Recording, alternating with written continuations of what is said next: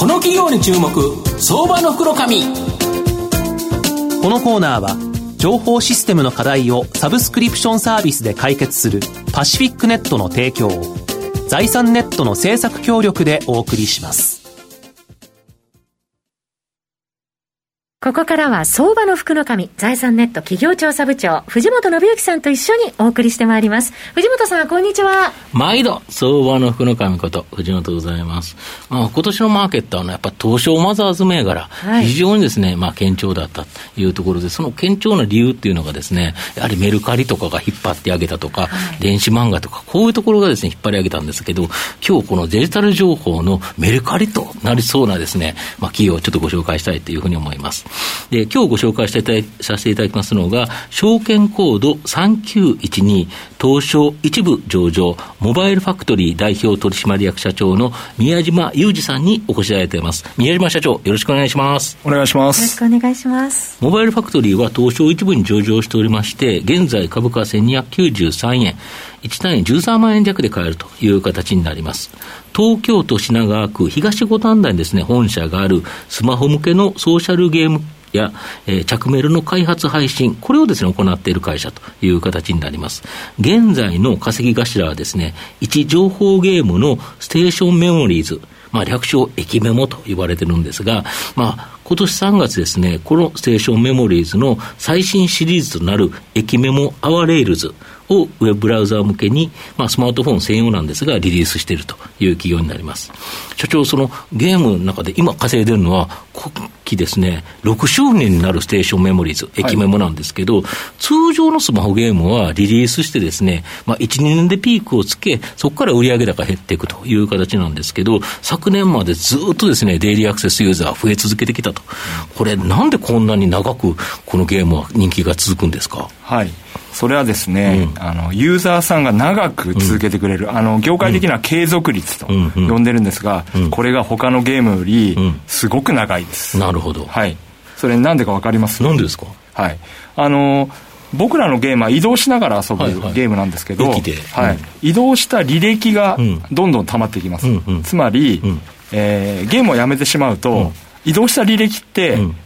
思い出じゃないですか、そうですよね、はい、思い出ってなかなか消せないですよね、うん、なるほどなるほど、はい、まあ、それもあって非常に長く遊んでいただけるんですね、はい、でこれがずっと稼ぎ頭でいたと、はい、でただ今年はやはりこの位置情報ゲームというと動きづらかったということでやっぱり影響あったんですか？これはあの、うん、はい。あの、決算でも発表しましたがありました、うん、はい。なんて言ったってステイホームでしたから、弊社のゲームは移動して、なんぼっていう、はい、なんぼっていうゲームでしたゲームですからね。最初はもう本当に、あの、8割減とか、うん、あの飲食店さんじゃないですかそのぐらい、うん、あの覚悟してたんですが、うん、実際には2割減程度で、それぐらいで済んだんですか、はい、意外に、ね、家にいればいるほど有利になるゲーム性にガラッと変えまして、はい、それで、はい、ユーザーさんやめず。なるほど、はいで、あと、この御社では、ブロックチェーンのトークン販売マーケットプレイスであるですね、ユニマ、ユニキスマーケットプレイス、これをですね、まあ、始める予定で、これ自体が、デジタルのメリカリ、デジタル情報、デジタルデータのメルカリって言われてるそうなんですけど。はい。あのー、皆さん、まあ、うん、あの、弊社、今回の新しいゲームでですね、うん、あの、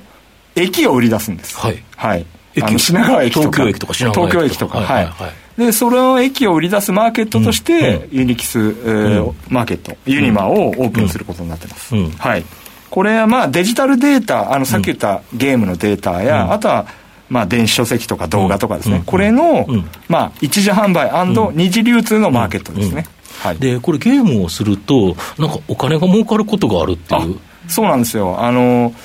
まあ、例えば、うん、えー、品川駅を買うと、うん、その品川駅のオーナーになるわけですね、まあ、ちょっと不動産っぽいんですけど、そうするとそこでいろいろアクションができるようになってまして、そのアクションによって、日本円が稼げるようになってます。なるほど。まあ、ちょっと不動産業っぽいんですけど、ね、なるほど。はい、普通ゲームでさまざまなアイテムって売ると、ゲームの運営会社さんがもらうけど、その駅を買ってる人がゲームの共同運営になって、あそうです、そうです。で、それで幾部分お金がもらえると。はい。そうすると、その人ってユーザー増やせば増やすだけ、もっとやっぱりお金が入ってくると。まあ、大家さんですからね。大家さんですからね。はい、ある意味。なるほど。はい、そうすると、その駅を持ってる人っていうのは、ゲームをさらにす広げた、はい、広めた方がいいと。はい、もうそれこそプレイヤーと御社とみんながウィンウィンになるということですか？はい。まあ、あの、今まで、うん、特にソーシャルゲームっていうのはもう完全に運営側が、うんうん、儲かって。はい、儲かって、まあ、ユーザーは、ね、ユーザーはずっと貢ぎ続けるという、はい、そういうモードがあったんですけど、うんうんうん、弊社はまあ、システム的にブロックチェーンを使うことによって、うんうん、ユーザーさんも運営側に引き入れることができたというか、はい。これメジャーな駅だったらいくらぐらいになる可能性あるんですかね？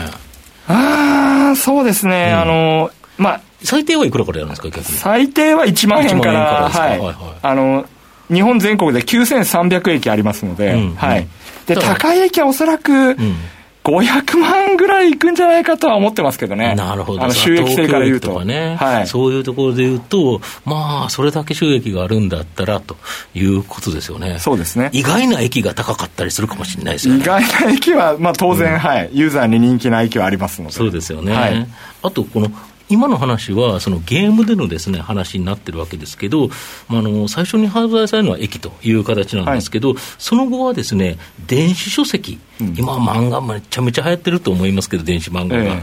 これを発売を予定されていて、はい、電子書籍を古本として、これを売れると。はい、ということは、電子書籍のブックオフみたいなもんですか？そう、そうなりますかね。うん、はい。